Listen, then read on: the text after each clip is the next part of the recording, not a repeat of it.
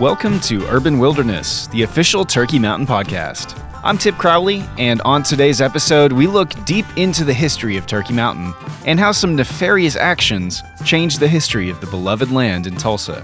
Ryan Howell sits down with Dr. Russell Cobb to talk about the history of the allotments and some of the original owners of the space that would eventually become Turkey Mountain. So stay tuned to Urban Wilderness. Support for this podcast comes from Fleet Feet Tulsa Broken Arrow, hosting a variety of races annually, including 5Ks, half and full marathons, and trail races. For more information or to register, visit fleetfeettulsa.com forward slash races. From Switchback Training Systems, a one stop solution for multisport and cycling athletes, offering personalized coaching from certified instructors and mountain bike and multisport skills clinics in Tulsa and Claremore. More information at switchbackmtb.org. And from Team My Side Fitness, a partner of RSU Radio, promoting a healthy community with support from Bicycles of Tulsa, Sandoz Modern Deli, The Local Bison, and Atomic Foods. More information at WTFistMF.com.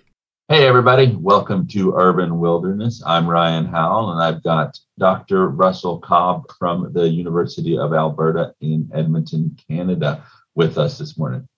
We have a very interesting and exciting show for you today. Um, when I was leading some tours of Turkey Mountain on the History and Mystery Tour, somebody asked me one day about the original allottees to Turkey Mountain.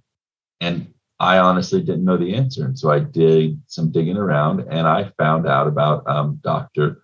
Cobb and his work in the history of um, this region's, um, you know, early kind of 1800s, 1900s, and the history of the counties and stuff. And so, Dr. Cobb, welcome to Urban Wilderness. Hey, it's really great to be here. I really appreciate the, the invitation, Ryan. Yeah, and thank you for being here. So, can you give us a little background on like your, where you what you're doing right now, and kind of how you got into the particular um, studies that you're you're doing right now? Sure. I mean, it's uh, for me, this is a historical project, but it's also got a personal touch. I grew up on just on the east side of the Arkansas River at about 31st and Cincinnati, always gazing, you know, over the Arkansas River, running that and running and jogging and biking that old long uh, gone pedestrian bridge there. And I always wondered about the the west side, you know, you, you could hear the refineries, smell the refineries. And uh, you know, many years went by, and I also kind of got a an interesting question about who you know who first owned the land where I had a home, and it, was like I can't figure that out at all. So I had to go all the way back to the the house's abstract, and I just read it and I got it out of storage and started reading it. It was a lot of boring legal documents, but in it were these just fascinating gems like after the Creek Nation was forced to allot the land, it was uh, given, I guess, given is not maybe the right word. I, it's deeded um, in fee simple, absolute title to a man named Tuckabudgie that was in my on the on the east side of the river, and then on the the west side of the river, there were even stranger things that were going on. And I started with a simple Google search, and then that led to a more archival search, which led to trips to the archives, to uh, to uh, now an abiding obsession with uh, the stories of the of the allottees in the Tulsa area. And so I'm working on a I'm working on a book called The Ghosts of Crook County, uh, following bloodlines and pipelines in Indian country. Oh, very fascinating. And so you got interested in the allottees. Can you just explain to our listeners what a lot so a lot of us don't even know what that means. So what does that allottee process look like and what's that history?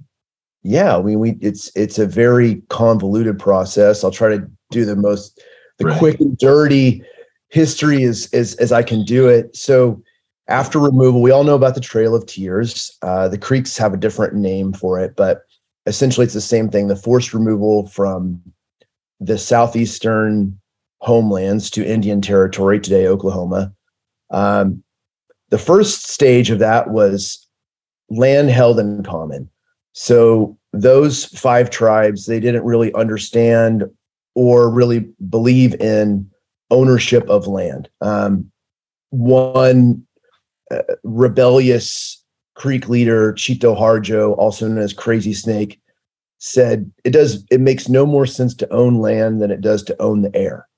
So it was kind of anathema to the to the tribe. Nevertheless, after the Civil War, uh, the wheels start turning in the federal government to say, "Hey, you can't own land in common. You need that the frontier is going to be closing. This land needs to be divided up and farmed and and become productive in a sort of modern capitalist society." So much to their chagrin, they were the, the, the tribes, all the tribes, not just the Creeks, were forced to divide up this this commonly held land into basically quarter sections, so 160 acres a piece per citizen. And uh, this process went on for a long time, but really by the by the early 20th century, I'd say 1901, 1902, you really see allotment really happening. You have individual citizens of these nations being enrolled with the federal government as a certain member of an Indian tribe and then receiving title to these quarter sections of land. And so that's how you get the forced allotment. A lot of a lot of some creeks, you know, I mean, it's just like any other group of people. Some people were like, hey, this is a great opportunity for me. I can make a lot of money. I could just turn around and sell this, or I could, hey, we could drill for oil. Um, but I'd say most resisted allotment. They didn't like it. They didn't like being told where to live. Some people were forced to move. Um, and so the, there was a varied experience. And you can just see that just by looking around in Tulsa and seeing what happened to some of the allottees here to see the varieties of experiences that happened. And then um, looking right at Turkey Mountain, there was a name that popped up of one of the original allottees of Turkey Mountain called Mose Naharkey. Do you know a little bit about him? I know a little bit about him. I really want to find out more about Mose, uh, also known as Muser or Moses Naharki. Uh, what I do know about him is that he was born probably in that post Civil War era. He was from a tribal town called the Lochapoka. And the Lochapoka, anybody who, who's from Tulsa or living in Tulsa, you should know about the Lochapoka because that is the original tribal town that goes back millennia um, in Alabama. There's actually still a little town in Alabama called Lochapoka. they probably pronounce it differently, but the Lochapoka were the were, were the tribal town that that that rekindled the fire at the council oak tree. So at uh, 17th, 18th, and Carson or Cheyenne around there. Um, anyway, so from that core tribal town, after allotment, they start to spread out. Uh, Tulsa is becoming Tulsi Town. It's no longer Tulsi Lochapoka. It's a it's a it's a cow town, pretty much run by the Perrymans. Um, and uh, Mose Naharkey was part of that Lochapoka. They were Upper Creeks. They were they were not they were not abiding by the assimilationist views. They didn't they didn't they didn't like allotment. They really didn't like the ways of the white man. They uh, held fast to their customs. They wanted to keep their stomp dances, et cetera, et cetera. So um, I'm not exactly sure how, if Mose Naharkey picked his allotment or was picked for him. Sometimes, you know, Creeks pick their own allotment, but sometimes they they hated it so much that somebody would pick it for them. But in in any case, you know, he um, he was uh, he was very active in the tribe. He was part of that Upper Creek faction that was resisting allotment. Um, a lot of them followed Chito Harjo, who had a you know armed rebellion um, against the government and even against the state of Oklahoma into the into you know 1907 1910 um, and yeah he anyway he's so he's sort of a, an interesting figure and he is married to a woman named um, Millie Naharkey who uh, will enter our story, or his daughter will enter the story because Millie Naharkey, the the the the spouse of Mose Naharkey, dies, and Mose remarries a woman named Martha Red, who is uh, more of a, a, a, a, what what they call lower creek, so more assimilated, more in tune. Probably spoke some English. Some of these other guys didn't speak English more in tune with the ways of the new regime of you know, the state of Oklahoma. And then so Mose, um, I heard lived in the area of the Pepsi plant. Yeah, yeah. If you see that Pepsi plant just on the west side, uh, Skelly Expressway over there, there's a there's a creek, uh, Mooser. It's called Mooser Creek. It's a watershed. It's a protected watershed. There's still there's signs there. It's a protected land. You know, he he lived over there. He probably lived. I don't know a lot about how he lived, but I can tell you the Lochapoka often, you know, lived in. Um, they didn't live in teepees. You know, get the stereotypical image of the Indian out of your mind. They lived in in cabins, you know, pretty simple cabins, but they often had, you know, a, a patch of land that they would cultivate. Um, you know, oats, uh, corn, sometimes cotton, although probably not up in the Tulsa area. Uh, vegetable patch, and then they did a lot of hunting. You know, and and so the the banks around the Arkansas were, were prime for that because they hunted deer, rabbit, et cetera, et cetera. And that's probably how he, he made his life. Yeah. So after uh, Mose passed away, then um, his land was required by law to be divided but between his children. And so that enters when Millie, the daughter, comes into play. And so what happened then?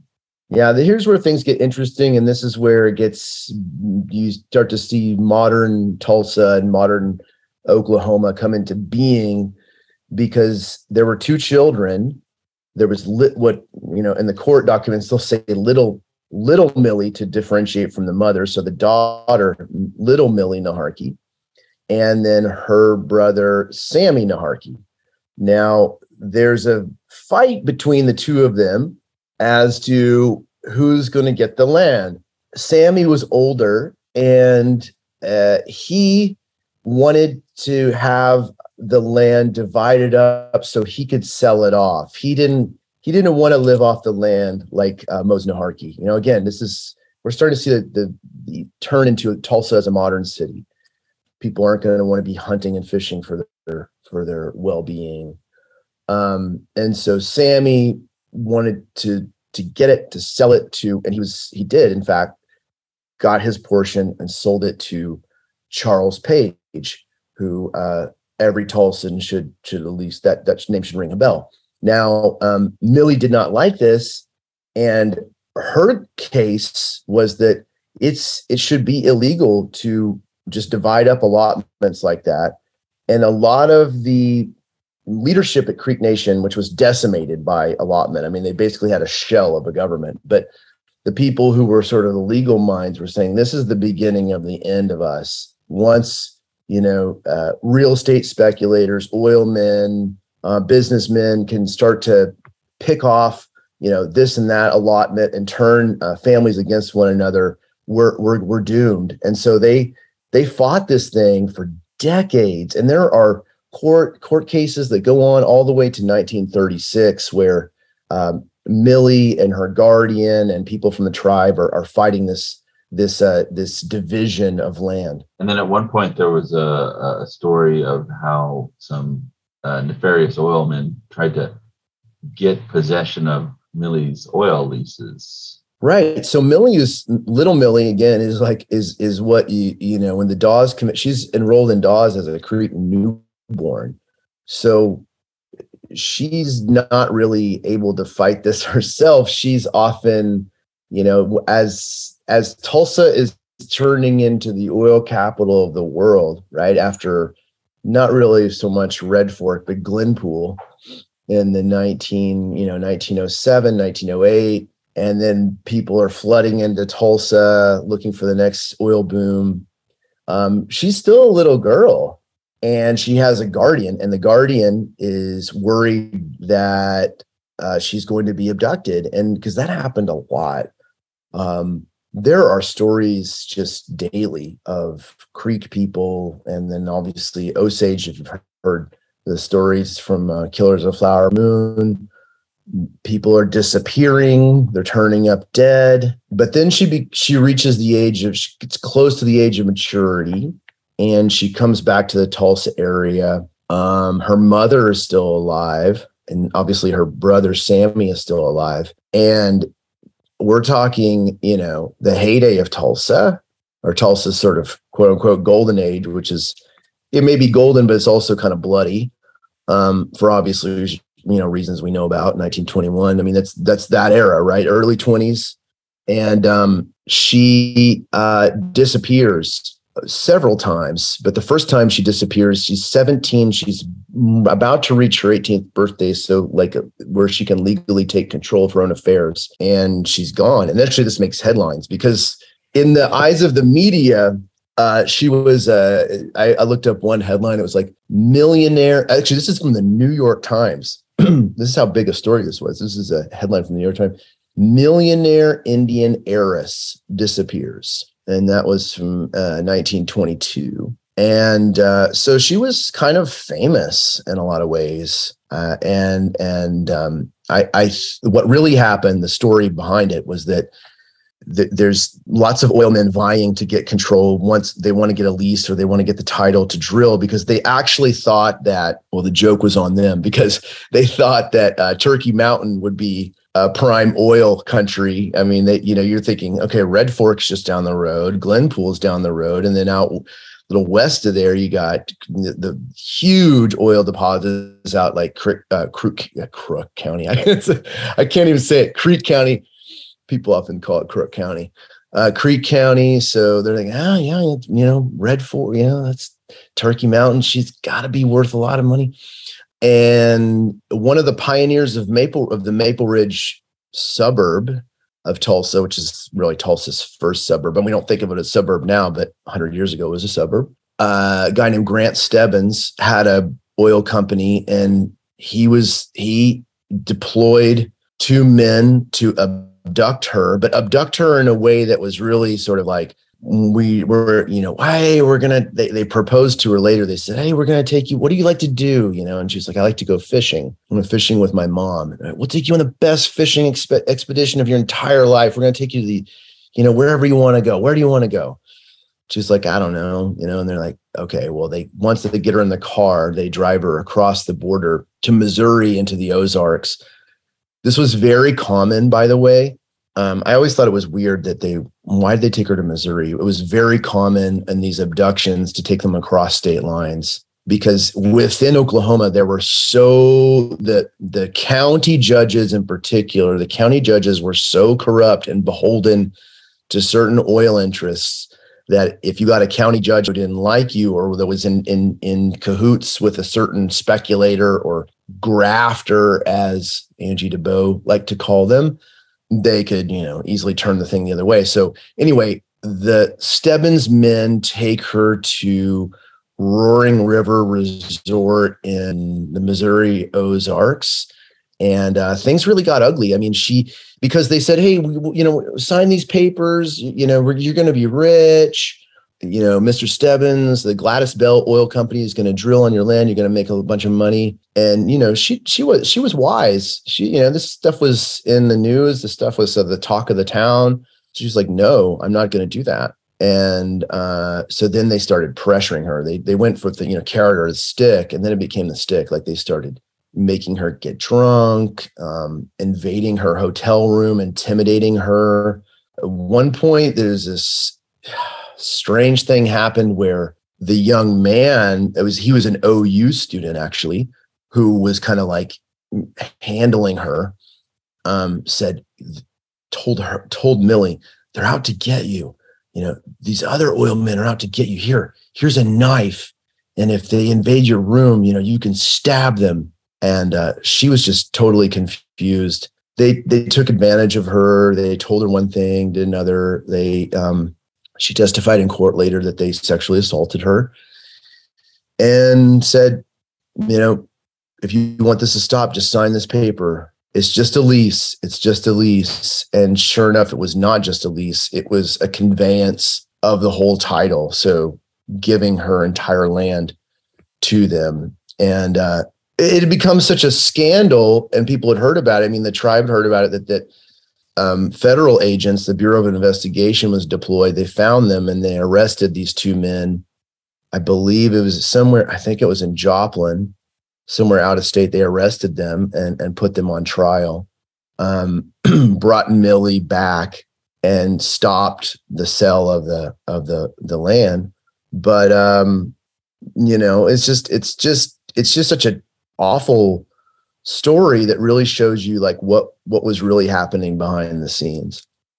Uh, yeah, and this is one of the things where like we it was such a fascinating and interesting piece, but it's also very tragic. You know, like now Turkey Mountain is this kind of center for recreation, and and a lot of people um, go there to find peace and and you know beauty in mm-hmm. the outdoors, but it does have this you know tragic history that you know I wanted to follow up and acknowledge. So, what does you know what are some you know and the, but this was a story that was all too common back then, right? Like mm-hmm. oh yeah, hun- thousands of examples of how mm-hmm. you know the oil industry was really taking advantage of these allottees. Hmm. Yeah, absolutely. I mean, it was not the only story. I think her story is really instructive in the fact that it's it's really you know one her her allotments were kind of divided up in weird spaces but if you really want to kind of think about beyond the land and think about this obviously listeners can't see this but i had a book printed for myself of the hastings allotment map of the creek nation where they really kind of went down to the granular level. And i found you know one of her one of the pieces of her allotment, which would be if you're coming from the north and you start, and, then, and there's that beautiful road, and then you it kind of it really dips dramatically. That would be kind of the north. I think that would be the northeast corner. You you could get out there and you have that view. It's kind of obstructed by some by some power lines, but um, I I'm pretty sure that would be the northeast corner of her allotment and you, you can think about it. One more thing I'll say about that is that, you know, it, in a way, it, you, you know, it stopped this awful thing that was going to happen. But Millie had a guardian for the rest of her life. So she was never allowed by the courts to make her own decisions about her finances. Even the, you know, Sammy sold that stuff off to Charles Page and that was gone but she still had this one piece out there, yeah, by Turkey Mountain. And um, over, you know, she lived a long life. Like she only died in, in, in 1996, and she had various plans to do different things. Like at one point, she was going to build a gas station, and her guardian was always like, no, no, no, no, no. Um, denying you know her the right to do the kinds of things that that that she thought were her own best interest so yeah i mean i think it's it's really interesting and, I, am glad you brought that up you know that today you can walk on that land and, it, and it's it's a beautiful recreational area. It's open and it's like a place of of um, you know wilderness but it's also inextricably tied to to our story as a city. It truly is. It's it's it's interesting to see it come full circle and we hope that nothing like that ever happens again. So um, Dr. Cobb, thank you very much for joining us today. We appreciate you taking the time uh, here on Urban Wilderness. And um, best, uh, we look forward. What was your next book coming out? Um, the Crook County? Well, that's the one I'm writing right now. But if you want to hear more about this particular story or uh, more about you know, Tulsa's uh, Tulsa's more secretive histories, uh, I have a book called uh, "The Great Oklahoma Swindle: Race, Religion, and Lies in America's Weirdest State." And that's that's out. That came out two years ago, but uh, hopefully the Crook County book will be out within the next two year or so. Awesome. Well, everybody, check that out. The Great Oklahoma Swindle uh, by Dr. Russell Cobb and his new book coming out hopefully soon. So, again, thank you for joining us.